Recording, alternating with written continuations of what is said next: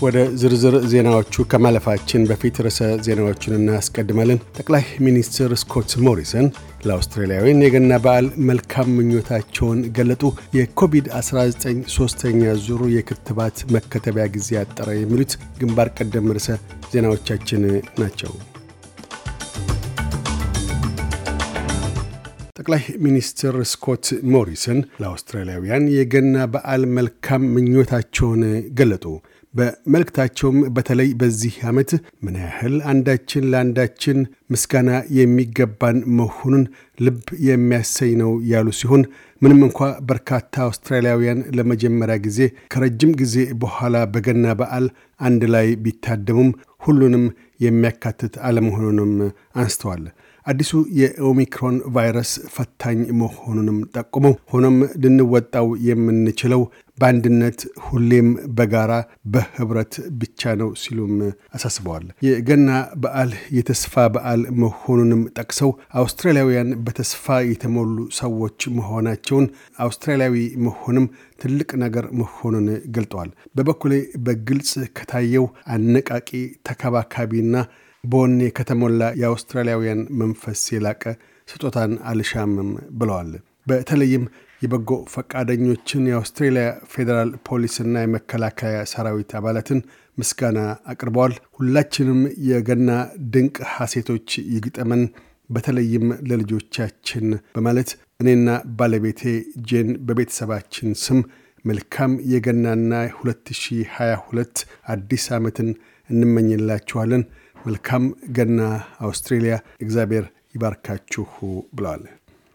የፌዴራል ተቃዋሚ ቡድን የኮቪድ-19 ሦስተኛ ዙር ተጨማሪ ማጠናከሪያ ክትባት ጊዜ ማጠርን በመልካም ጎኑ እንደሚመለከተው ገልጦ ሆኖም የፌዴራል መንግስቱ የክትባት አቅርቦት ወደ ኋላ የተጓተተ ነው ሲል ተችቷል። ከሁለተኛ ዙር ክትባት በኋላ ተጨማሪ የማጠናከሪያ ክትባትን የመከተቢያ ጊዜ ከጃንዋሪ አራት ጀምሮ ከአምስት ወራት ወደ አራት ወራት ዝቅ ብሏል። በጃንዋሪ መጨረሻ ላይም ወደ ሶስት ወራት ዝቅ ይላል።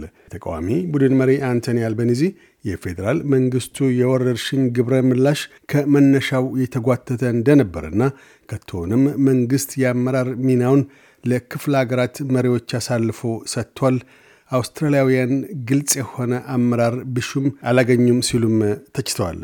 በሌላ በኩል ምዕራብ አውስትራሊያ ውስጥ አንድ ክትባት ካልተከተበ ፈረንሳዊ ቱሪስት ጋር ተያይዞ አምስት ሰዎች በኮቪድ-19 ተጠቅተዋል። ደቡብ አውስትራሊያ በሚቀጥለው ሳምንት ዲሴምበር 28 ጥላቸው የነበሩትን ገደቦች ለማንሳት ወጥና የነበረ ቢሆንም በቫይረስ የተጠቁ ሰዎች ቁጥር በማሻቀቡ የተነሳ ወደ 2022 አሸጋግራለች። ደቡብ አውስትራሊያ ውስጥ ትላንት ሐሙስ ዲሴምበር 23 484 ሰዎች በቫይረሱ ተይዘው የነበረ ሲሆን በዛሬው ዕለት ወደ 688 ከፍ ብሏል። በቫይረሱ ከተያዙ ሰዎች ውስጥ 70 ፐርሰንቱ የተጠቁት በኦሚክሮን ቫይረስ መሆኑም ተገልጧል። ኩዊንስላንድ በበኩሏ 589 ነዋሪዎቿ በቫይረስ መያዛቸውን አስመዝግባለች።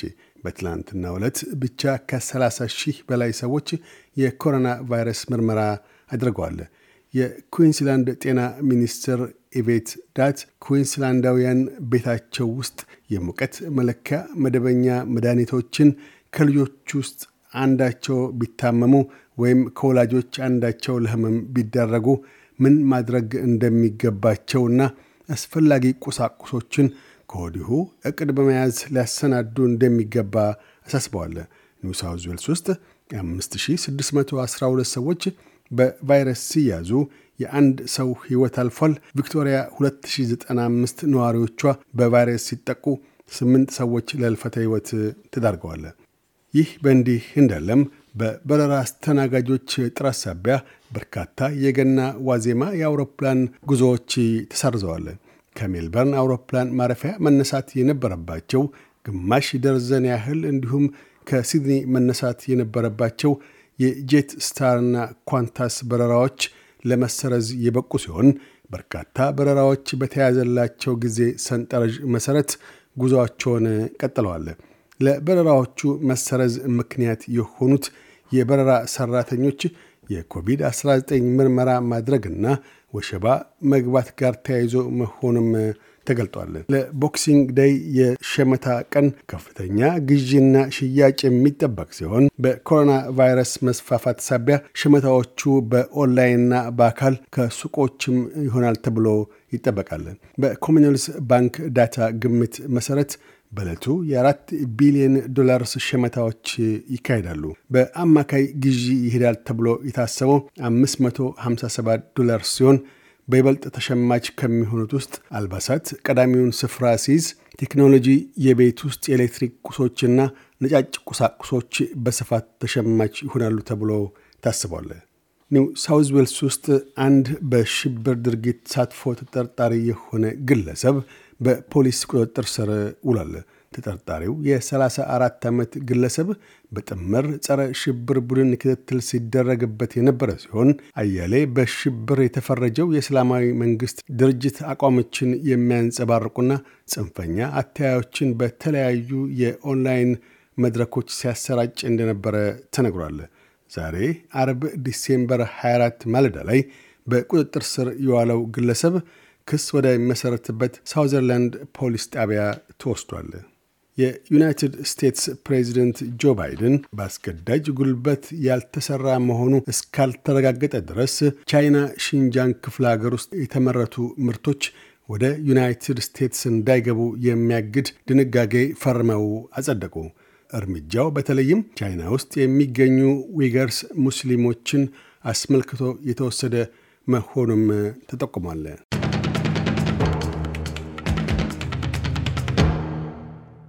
በዚሁ ወደ ውጭ ምንዛሪ ተመን ስናመራ አንድ የአውስትራሊያ ዶላር 63 ዩሮ ሳንቲም ይመነዘራል። አንድ የአውስትራሊያ ዶላር 72 የአሜሪካ ሳንቲም ይሸርፋል።